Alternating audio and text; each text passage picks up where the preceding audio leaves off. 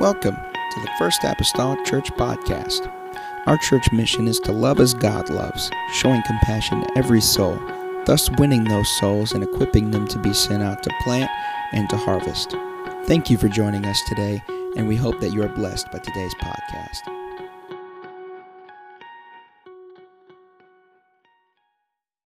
Gospel series here tonight. And you know, you know, quarantine and uh, the restrictions that we have been other under have been narrow. Whenever last night I was out in my garage and I was going back to strip a piece of furniture, and my son Trevor came out to me in the garage and he said, "Well," he said, "Are you getting back to the task at hand?" I said, "Yes, I am." He said, I don't think I've ever used that phrase before. He said, I believe I can scratch that off my bucket list. So, you know, quarantine and times have become restrictive. When an 11 year old has on his bucket list a phrase rather than going somewhere or, you know, some other achievement, whenever, whenever your bucket list has just come down to phrases, you know you've been living a life of quarantine and restrictions. Amen. Amen. Thank you, Trevor uh, for that. John chapter number one. John chapter number one. And uh, I'm going to, and it's going to seem, it's going to appear as though I'm going backwards tonight. Like we're supposed to be getting to the end of first chapter. I'm going back to John chapter one and verse number seven. I want to read that. But in essence, John chapter number one and verse number seven is played out, displayed, conveyed, whatever you want to call it, uh, in verses 35 through 51. And uh, so we're going to look at that here this evening. I, I wish I could just, I could read verses 35 through 51 to give you kind of a basis or a grounds uh, for where we are traveling through tonight. Um, I probably won't do that. I could do that. Uh, you can take time while I'm praying to do it if you want. Uh, but uh, again, uh, our church family knows this, but as we go through, you know we're going to be in one chapter or the next. It might not be bad from week to week to familiarize yourself uh, with some of the content of the chapter. Just take the chapter and read it, and you have a little bit of familiarity, and um, that keeps me from having to read every verse. Uh, but I will say tonight that whenever I finish this evening, there are still some real good little concepts left in John in those verses 35 through 51 that uh, I don't know if I'll put together just one more lesson from chapter 1 to bring this to the end or if I might not just do a few little sitting behind the desk video little extras between now and next Wednesday uh, for that. I don't know yet. We'll see. We'll see what we do. Okay. John 1 and verse number 7. And we've read this before, but the Bible says the same, and it's speaking of John the Baptist here, the same came for a witness to bear witness of the light, Jesus Christ, that all men through him might be saved. That all men through the witness, John the Baptist, might believe, rather, not saved. That all men through him might believe. And so tonight, I want to talk to us uh, along these lines all through one. All through one. All right? And again, this is, this is, uh, I'm telling you, as uh, there's just sometimes you just study the Word of God, and I just marvel. Marvel at God's Word. Really do. And so, uh, the past few days, as I've studied this and contemplated this and turned this over in my mind, this is just one of those times when I look at John 7 and seeing it played out in verses 35 through 51 that I just marvel. I marvel at God's word. So let's pray tonight. Father, we come to you here this evening. So thankful tonight, God, for yet another opportunity to share the word of the Lord.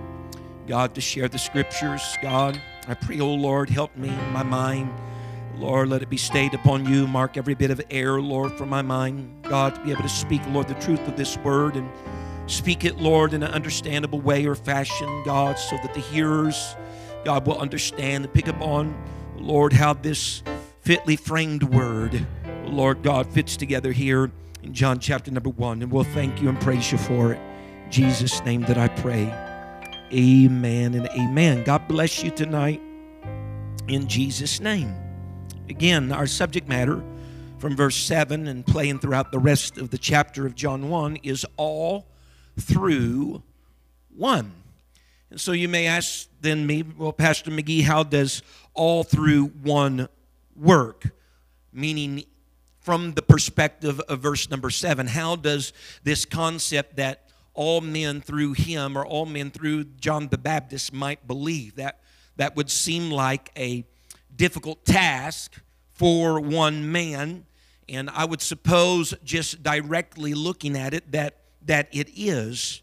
But this, this bearing witness of the light, which was the responsibility, the role, uh, and position of John the Baptist, that all men through him might believe it seems like a very tall order for John the Baptist, for that matter, whoever the person would have been, that would have been a very tall order for them. It would look to be and appear as a unrealistic expectation to have of an individual or a statement to be made about an individual. But it is here in and and throughout the rest of the chapter of verses 35 through 51 as I have uh, stated that clarity is given to how this all men through him might believe. Clarity is given to how that was accomplished, and furthermore, how that is continuing to be accomplished, even still in our generation, in our age.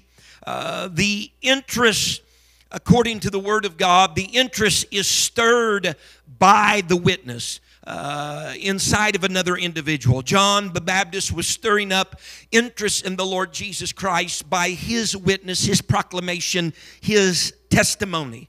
But the belief, the, the well founded, stable belief of the individual, uh, such as we read in the closing uh, verses of John 1, such as Andrew, that, that firm belief of the individual is sealed by an encounter with Jesus Christ. So, whereas John the Baptist, as a witness, stirs up the interest in the Lord, the totality of the belief becomes concrete and real and stable by that person that John is witnessing to having an encounter with the Lord Jesus Christ. Jesus in his encounter with this person that, that John the Baptist has stirred up interest in for the Lord, Jesus always puts his finishing touches, if you will, upon them and any uncertainty or doubts that they may have in regard in their heart and mind. And so, this is one reason, then, as a witness, John the Baptist uh, bearing witness of the light, one reason why, why it is important for John to encourage the individual uh, and even help in facilitating an encounter with the Lord Jesus Christ. John's responsibility then is not different from our responsibility now. We are used as witnesses of the Lord to stir up interest in the Lord Jesus Christ, but hopefully, in some measure way, help facilitate or encourage a connection, an encounter for that person with the Lord, so that they can uh, come from a place of just being interested to a concrete belief and stability of belief in the Lord Jesus Christ. And so John the Baptist, he, he draws, we see in verses 31 on or 35 onward, that John the Baptist draws the attention of a couple of his own disciples, uh, disciples that were known to be the disciples of John the Baptist. He draws their attention to the Lord Jesus Christ. And then they, in turn, those couple disciples, then turn and, and bring other people to Jesus, or in some modes, they take Jesus to some of these other individuals that need to know the Lord or have a relationship with the Lord.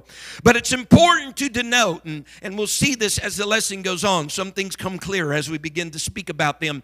John the Baptist, though, started as the sole witness, or at least as John would state, the one that was to bear witness of the light, as the sole witness. But John would duplicate witnesses through Andrew and through Peter and through different ones. He would duplicate witnesses. And as a result of that, then witnesses begin to proliferate all these different regions of Israel until even quite possibly still yet today uh, that, that pebble that fell in the water its ripples are still going on. What started with john the baptist is still going on today with us as being witnesses for the lord for the purpose that all might believe in the Lord Jesus Christ. And so it starts with John, but that witness base uh, enlarges every time that a new person believes or trusts, as we've looked for the context of John, trust and commits and obeys the Lord Jesus Christ, the Son of God. Amen. It started with John, but it's ever expanding. Amen. As John witnessed to some, and then as those people witness to other people, and those, and so the numbers grow, they intensify, hopefully, then to the case our, our purpose is that all men then would hear and hopefully ultimately make a decision to believe. And so within this model, within this concept, uh, uh, it, it, within this model is our concept then of a witness. So, how can one man maybe influence all men or, or, or uh, how can one man have an impact upon all, all men? Here is the answer that that i hope will answer through this lesson tonight. One man may possibly influence all men by simply influencing just one or two more.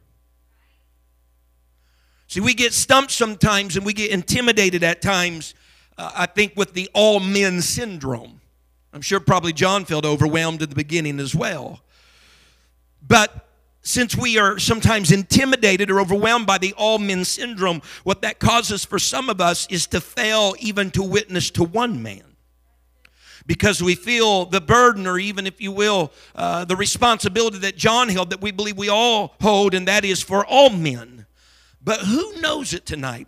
Who knows if the one witness you help and you duplicate a witness by ministering to one and they have a founded belief in the Lord Jesus Christ, who knows that just that one person that you find may not lead a, a drove of witnesses to the Lord in their lifetime and even beyond your lifetime. We have seen that in the scripture. We see that in real life. Someone, amen, might be very un, un, uh, unassuming and they witness to one person, then that person may just be, if you will, a firebox of a witness that will influence several lives. Amen. And so we want to keep that in mind here this evening. And so, John the Baptist, we read in verses 35 through 42 that John the Baptist, he directs two of his disciples he's walking, he sees Jesus approaching, and for the second time in this chapter, we see him exclaim as though he would make some type of motion or, or direction toward Jesus Christ. He says to these two disciples, Behold the Lamb of God. And being that they are John's disciples, they undoubtedly have heard, undoubtedly have heard uh, John's uh, discourse on how there's one coming after him who is preferred before him. They have no doubt have been taught that the one that is to come that will baptize with the Holy Ghost. They have been taught about how this person that is coming that he's not even worthy to you know kneel down and unlatch his sandal. They've been taught all of this, and so whenever they hear, Amen, that this person is the Lamb of God, one that John even would have ascribed and has ascribed that he is the Son of God, that when they hear that, uh, they begin to follow this individual. They begin to follow the Lord Jesus Christ. And so we can see this very clearly. It is known that in the time of the Gospels, that whenever we come across the word disciple, that uh, a disciple was not just a, a learner or a pupil in these times uh, historians and scholars tell us that it also meant that they were adherent in other words, they adhered to a great teacher and they adhered to a school. And so, if these two individuals were disciples, learners, pupils, or more importantly, adherers of John the Baptist, whenever he said, This is the Lamb of God, then they're going to take note of that. Amen. And because they're loyal to John the Baptist and dedicated to him, they're going to follow his promptings, they're going to follow his urgings. And so, based upon John the Baptist's recommendation, these guys began to follow the Lord Jesus Christ. And we know, according to the rest of the scriptures, that these men became disciples of Jesus Christ. One of the two, the Bible says, that was of the couple was Andrew. We see Andrew throughout the other gospels of the scriptures in that list as being one of the 12 disciples of the Lord Jesus Christ. But formally, he was a disciple of John the Baptist. But because of John's witness, all right? Because of John's witness and stirring up the interest in the mind of this disciple, this disciple follows the Lord. That Lord becomes his teacher, and ultimately his belief is in the Lord Jesus Christ. As a matter of fact, as these two disciples approach Jesus, after John recommends this, they call Jesus, they approach him and call him Rabbi. Rabbi literally means my great one, but it was a common term uh, that students used to address and give honor uh, to their teachers. But our author, John, all right, he oftentimes he interprets Jewish words for his audience throughout the book of John. And so he tells us that he said rabbi, which is interpreted to mean master, all right? And so, whenever these two disciples start following Jesus, they approach him and address him as rabbi. That's honorable, that's respectful. But being that John the Baptist had been their teacher, now they have made a transference by calling him rabbi. They're calling Jesus master. And the scripture is replete whenever it says this that no man can serve two what? Masters. And so they have given now their honor, their loyalty that they had in John. They have now given that to the Lord Jesus Christ because John has pointed them in that direction. He has been a witness. He is pointing toward, if you will, the light. As a matter of fact, throughout the history uh, of the first century, second century, so on and so forth, it wasn't uncommon uh, for a rabbi to be so impressed with another rabbi and his teachings in that that impressed rabbi would would urge his pupils or his disciples to start following the other rabbi and in many cases uh, the impressed rabbi himself would start following him because he felt as though he could learn and glean from that individual and so this is certainly the case with John the Baptist we'll see later in chapter number 3 that that uh, that quote or that statement that is tethered to John the Baptist about he must what? Increase and but I must decrease. And so John is recognizing that and causing others underneath his care to recognize that through his witness. We know one of the disciples that followed the advice of John the Baptist again was Andrew. We see that in the setting of the scripture here in the latter portion of John chapter number 1. We're never told in the chapter who the other disciple was. There was two of them, Andrew and someone else. We're never told who the other disciple was. However, some believe I'm just putting this forward as a school of thought. Some believe that it was John the Beloved, or John, the one who is writing the Gospel of John. All right? Because whenever these two guys eventually want to know where the Lord lives and they go and see it and they abide there, John the Beloved, the writer of this gospel, pins in verse 39 it was about the 10th hour of the day. That's a pretty detailed time frame for someone to give that isn't there. All right? And so, based upon that idea, there is a school thought that perhaps the other disciple that is unmentioned along with Andrew may very well be John the Beloved. That's just a good thing for consideration. Think about it, mull it over in your mind. But here it is, though, already starting. Starting with John the Baptist, now his two disciples switched over to Jesus. We're already starting to see, amen, all through one. We're seeing an ever widening of the witness base of the Lord Jesus Christ because John the Baptist advises Andrew and perhaps John or another disciple. And now the scripture tells us in, in, in these verses that Andrew first finds his own brother, Simon Peter.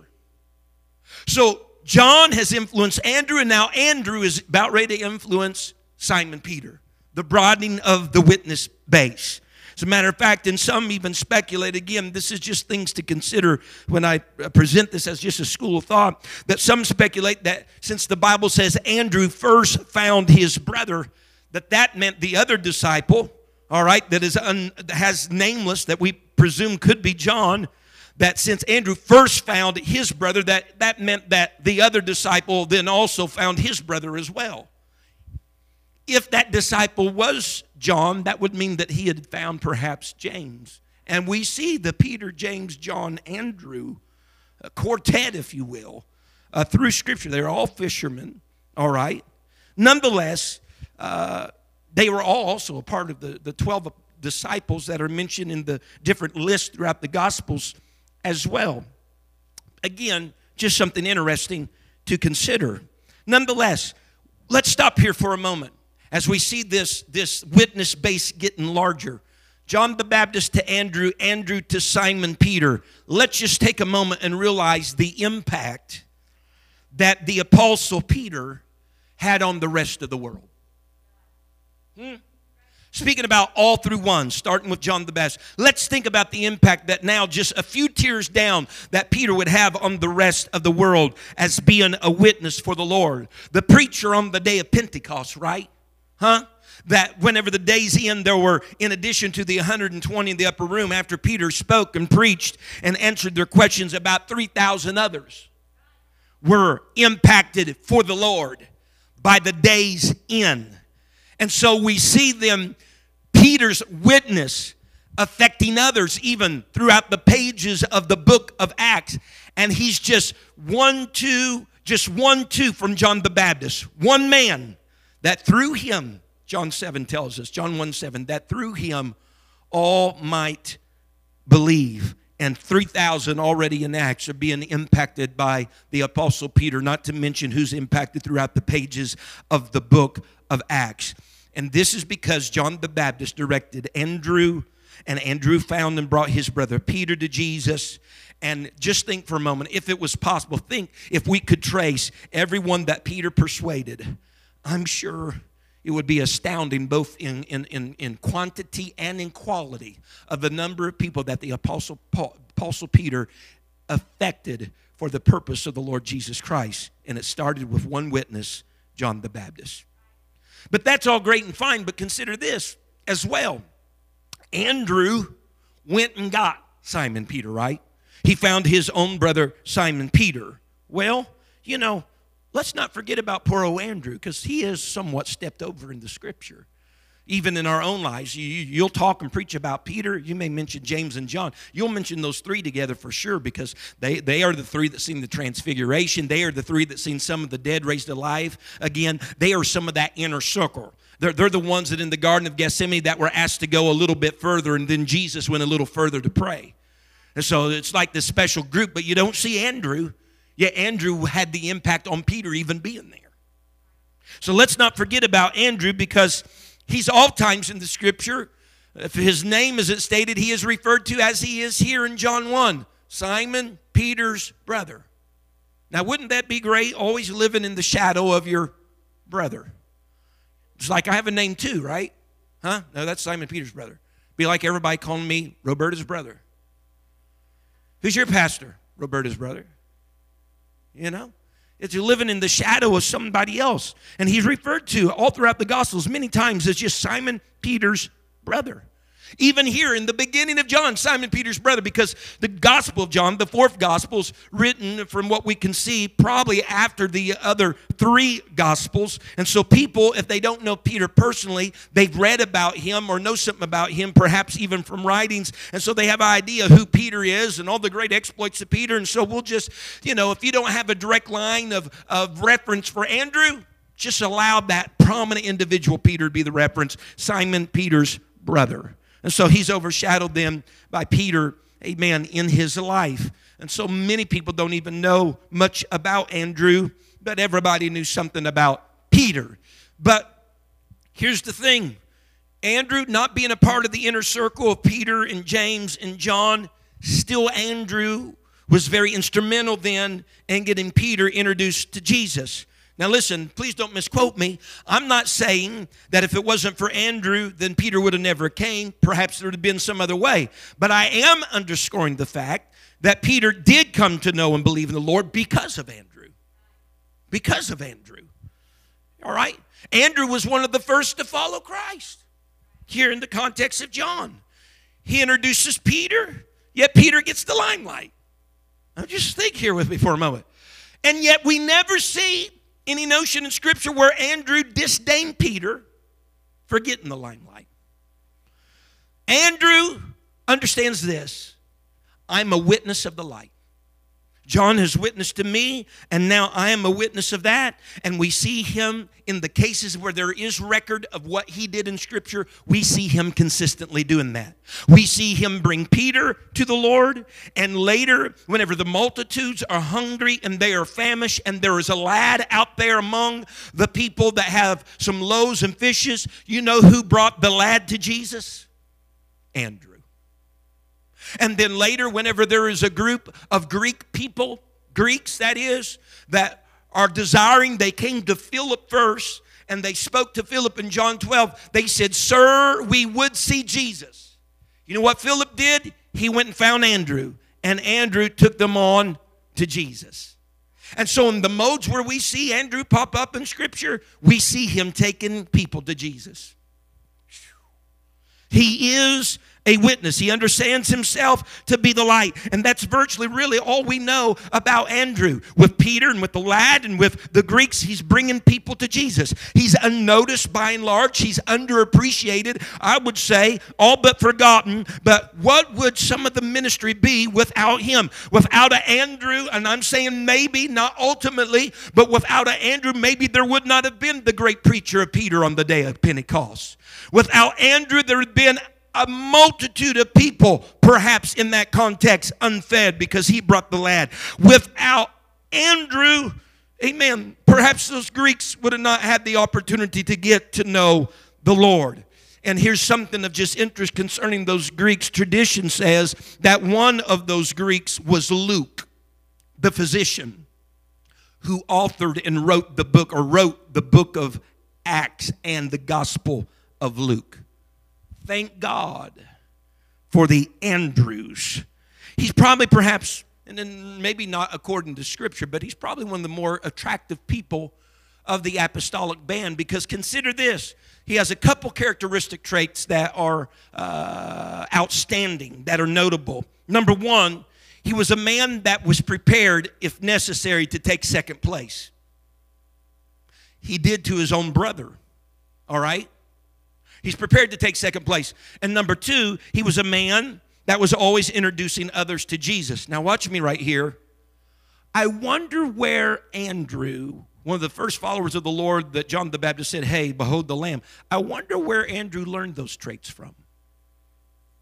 Perhaps his former rabbi, John the Baptist, who also understood what it meant and when it was necessary to take second place and how to be a witness and bring others to the Lord. And so I don't want to be misunderstood here this evening. I probably will be, even if I say I don't want to be misunderstood, but that's okay. Um, I don't want my purpose to be misunderstood. I'm not trying to glorify the person John the Baptist as much as I want to elevate the role and the responsibility of being a witness and the impact that one can have for all or many. The Bible says in John chapter number 1 and verse number 43, and again, uh, I hope you track with me here in the story since we didn't read it. All right. John 1 and verse 43, the day following, so we're talking about this is after Andrew and uh, the other disciples come to the Lord, and after Andrew has found uh, Simon Peter and has brought him to the Lord. The Bible says the day following Jesus, the day following, Jesus would go forth into Galilee and findeth Philip and saith unto him, Follow me. Now I want you to just kind of walk with me here. Okay? In our English Bibles, in verse 43, Jesus finds, as it's stated here in the scripture, Jesus finds Philip. All right? Philip was some, from the same region as Andrew and Peter, we learn. Uh, they were from Bethsaida, all right? Which consequently means house of fish or, or, or, or place of fishing. That's good for some fishermen, right? And uh, it is quite possible that Jesus approached Philip because we have something different. First, Andrew had brought Simon to the Lord, right? So now we see this that Jesus speaks unto Philip and says unto him, Follow him, according to the English Bibles. And that's quite prop. That's that's quite possible. Even today, we know in the real world, speaking of, of the Spirit of God, that uh, there are times that the Spirit of God may draw somebody to Himself without any human intervention, right? There are times that people have said, I just felt like coming to church. I felt prompted. No one spoke to them. No one said anything. It's just a prompting of the Spirit. So that very well could take place. Jesus drawing someone himself. However, this is where I need you to walk with me. According to uh, D.A. Carson, he says the Greek text leaves this all kind of open. He says the Greek text says it like this translated. The next day, he decided to leave for Galilee and found Philip. Jesus said to him, so on and so forth. With that being said, in other words, it doesn't necessarily denote that the he is Jesus, it just says he. So if you look at John 1 and verse 42 and consider, and even John 41, again, he first findeth his own brother in John 41 is speaking of Andrew. You get to verse 42, and he, that's speaking of Andrew, brought him, Simon, to Jesus. And when Jesus beheld him, he said, Thou art Simon, the son of Jonah. Thou shalt be called Cephas, which is by interpretation a stone. You get to verse 43, then, if it's uh, translated as the Greek text, the next day he decided to leave for Galilee and found Philip. And then Jesus said unto Philip, Is it possible? Is it possible that the he in verse 43 of the Greek text is still yet speaking about Andrew. He brought Simon to Jesus, and Jesus spoke to Simon. The next day, verse number 43, Andrew brought Jesus to Philip. And Jesus spoke to Philip. Again, this he, starting even in verse number 41, is constantly referring to Andrew. I'm just throwing this out here for consideration because whenever you think about this, and let me just read a couple of versions uh, outside of the, uh, uh, the King James, the American Standard Version has it like this, of verse 43 On the morrow he was minded to go forth into Galilee, and he findeth Philip. And Jesus said to him, Follow me. Again, taking that in the whole context of the scripture that we're reading. The English Revised Version says, On the morrow he was minded to go forth into Galilee, and he findeth Philip. And Jesus said to him, follow me. There are several Bible translations, I've read a bunch of them today. There are several Bible translations that translate the He as being Jesus, finding Philip. And yet there are others, like the few that I've given to thee tonight, that leaves the He uh, undefined or unaccounted for. There are even some beyond which I gave you tonight. It leaves the He, if you will, open. So I'm just presenting this tonight, thinking with me all through one. If the He of the Greek text is indeed Andrew, then this passage consistently pictures people's introduction to the Lord based upon another's witness of the Lord. Whether they brought that individual to Jesus, or like in verse 43, perhaps them bringing Jesus to where they were. Whew. Because we look then in verse number 45, look what happens with Philip. Philip finds Nathanael. Verse 49, Nathanael proclaims his belief in the Lord. And then in verse 50, Jesus was so impressed how quick and easy it was that Nathanael believed in him. So if we take the he of the Greek text of verse 43 to be Andrew, again, there is this continuance of a witness line, this continuance of a witness base. If so, you would have John the Baptist, the one witness spoken of John 1 7, that through him all might believe. You have John the Baptist impacting Andrew, Andrew p- impacting Simon Peter, Andrew, if we're taking the he in verse number 43 as Andrew, Andrew impacting Philip, and Philip impacting Nathaniel. We have this ever broadening base of people and witnesses because of where it started with one person, John the Baptist. His role as a witness, he took right and he's impacting several. All men through him might believe. Amen. I pause. If you need to go back and watch that again, do so. We're walking, all right? Amen. In each of these episodes, where people are introduced to the Lord, or the Lord is introduced to people, again, the deal of true concrete belief is not totally sealed, it would seem, until they've had an encounter with Jesus. That speaks volumes to me. Because there is a pattern. The witness testifies about the Lord in some way. For John, it's behold the Lamb of God. You know, uh, uh, whenever we look at Andrew coming to Simon, he's talking about we found the Messiah, which is the Christ. All right. Uh, whenever we find some of the others, like Philip and Nathaniel, he says, this is the one that Moses one uh, and the prophets spoke of. This, this is Jesus of Nazareth. This is the son of Joseph. So they give their testimony about Jesus, and then they either bring Jesus to the person or they take the person to Jesus. As a matter of fact, Philip is the only one that we don't have any proclamation because it is evident, whether it was Jesus that said something to him or Andrew that said to him, that Jesus was there already. All right? That Jesus was there already. And so John the Baptist, again, Lamb of God.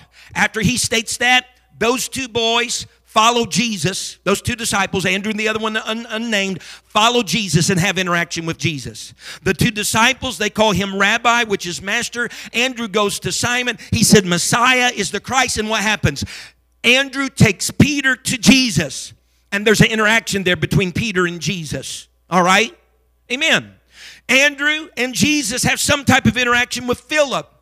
Philip Again, saying all the things that he did concerning the Lord, he takes Nathaniel to Jesus, and Nathaniel's taken to Jesus, and there's an interaction there, and boom, belief. You are the king of Israel, Nathaniel's saying. He calls him rabbi, the son of God. Amen. So I believe it's clear, even here through the closing verses of the chapter, that our witness, listen to me, our witness, all through one, starting all the way to John the Baptist, continuing even yet today. Our witness needs to lead people to an interaction between them and Jesus in order for their belief, uh huh, their committal, their trust to be concrete, complete in the Lord. All right? Our witness is important. It is. Uh, our witness is important, but meeting Jesus whew, makes all the difference in their belief. They need a voice to direct them, but they need to come in contact with Him. Amen. Because when they come in contact with the Lord, you see this in John 1. Jesus has the ability to allay any doubts. Jesus has the ability to allay uh, any of the mistrust that they may have if they can just get an encounter with Jesus. Some of the questions they had before meeting him are no longer a question because they've had an encounter. That's the reason why also, I, let me tell you this, it's very important. And one of these days we're going to get back in this sanctuary. The reason why it's so important concerning our praise and our worship and what happens in our services Sundays, more, Sunday morning and night and Wednesdays is that we're hoping that all the witnessing we've done through the week, if you brought somebody to the house of God, we're wanting them to have an encounter with God. We want them to have an encounter with Jesus. We want their questions to be allayed and their doubts, amen, to be squelched, that their faith would grow because why? They had an encounter with the Lord. But we got to set a stage, an atmosphere, some type of condition, if you will, for hopefully that heaven would come down to earth. We, we, we have as our tagline, First Apostolic Church, where heaven and earth connect. We need to have a connection for an encounter with the Lord. Because the encounter with the Lord, we know, makes all the difference. They could go their whole life and come to know me, and that will do nothing for their end of life. They could go through their whole life and know somebody in the church, but that will not advantage them anything on the day that the trump sounds. They need an encounter with the Lord. Amen. Need an encounter with the Lord. Started running there instead of walking, didn't I? and so these first two disciples they're following the Lord. And you know how it is whenever somebody's following you and you don't even know they are at first, and you just feel like somebody's behind you, right? Or if someone's staring at you, you can just almost feel their eyeballs piercing through you. The Bible says that Jesus turns and he addresses them. This is good, folks. This, this is why we need encounters with the Lord. Watch this. Jesus wants to know what seek ye? That's the question he asked them. What seek ye? Their response is another question. He says, What seek ye? They ask Jesus, Where do you live? Where dwellest thou? Consider this. We need an encounter with the Lord because people that endeavor to follow the Lord are looking for something. Jesus knew that. That's the reason why he poses the question. I know in the literal sake, but let's raise it to a spiritual plane. People that follow the Lord do so because they are looking for something. And so Jesus asks, What seek ye? And they say, We want to know where you dwell. We want to know where you stay, where you remain, where you continue to exist. All of those are definitions of the word dwell in the Greek. Not only did they see, the Bible says, he said, Come and see. Not only did they go and see where he abode, but they abode there with him the rest of the day. Ooh, hallelujah. They abode with him the rest of the day. Folks, don't you think for a moment that abiding where he is isn't going to have an impact on you?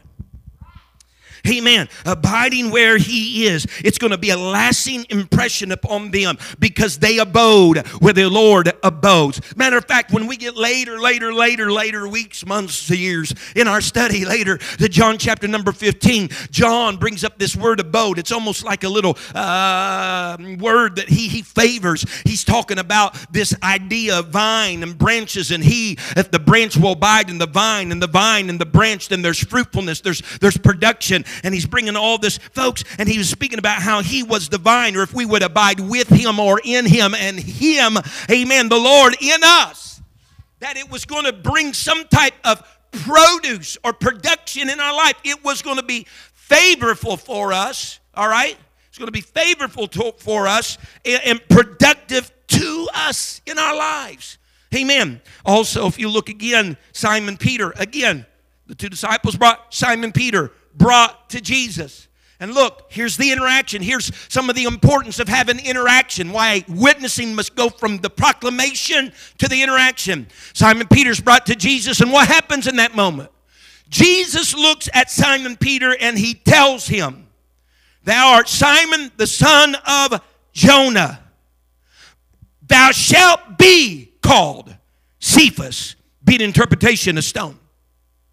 The interaction for Peter was this Jesus could stand there and look at him and tell him who, he says, this is who you are, but this is who you shall be. Woo!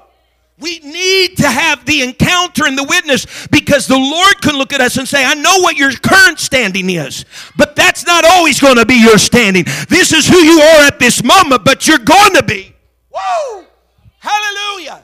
You're going to be, amen, Cephas. You're going to be a stone. You're going to be somebody with some stability because nobody, listen to me right now, in that scenario with that encounter with Jesus, nobody knew better than Peter that he was a far cry from being stable. A rock, a stone. He would be the man that would operate on a whim and knee jerk reactions oftentimes. He'd be the one that in the garden as as the soldiers are coming, the band of men to take the Lord, and the betrayal kiss was going to come, he would be the one that would cut off the ear of Malchus and then be chided by the Lord. He would be the unstable one that would speak to the Lord and say, Hey, listen here, Lord. He says, I'll, I'll, I'll even die with you. Don't have to worry about me denying you. I'll even die, die with you. And it wasn't too long after that, guess what? He's denying the Lord three times.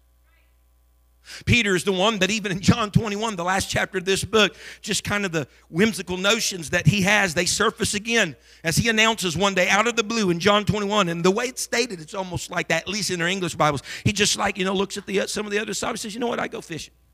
I mean, that's Peter. You know what I'm saying? I mean, he'd be the one to wake up tomorrow morning and say, You know what? I think I'm just going to take off for California. It's just, you know, it's just Peter. He's unstable. You just never know what he was going, what he's going to do. But Jesus tells this man who he is and who he will be, and who, might I say, he was capable of becoming because of the encounter.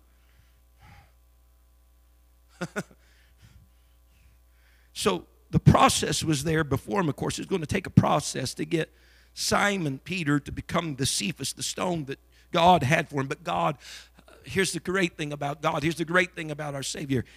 He has the procedure for carrying it out if we'll believe in Him, if we'll trust Him, if we'll commit and obey to Him. Now, look, so here it is. That's, that's an encounter. Let's look at another encounter real quick concerning the bringing of Nathanael brought to Jesus.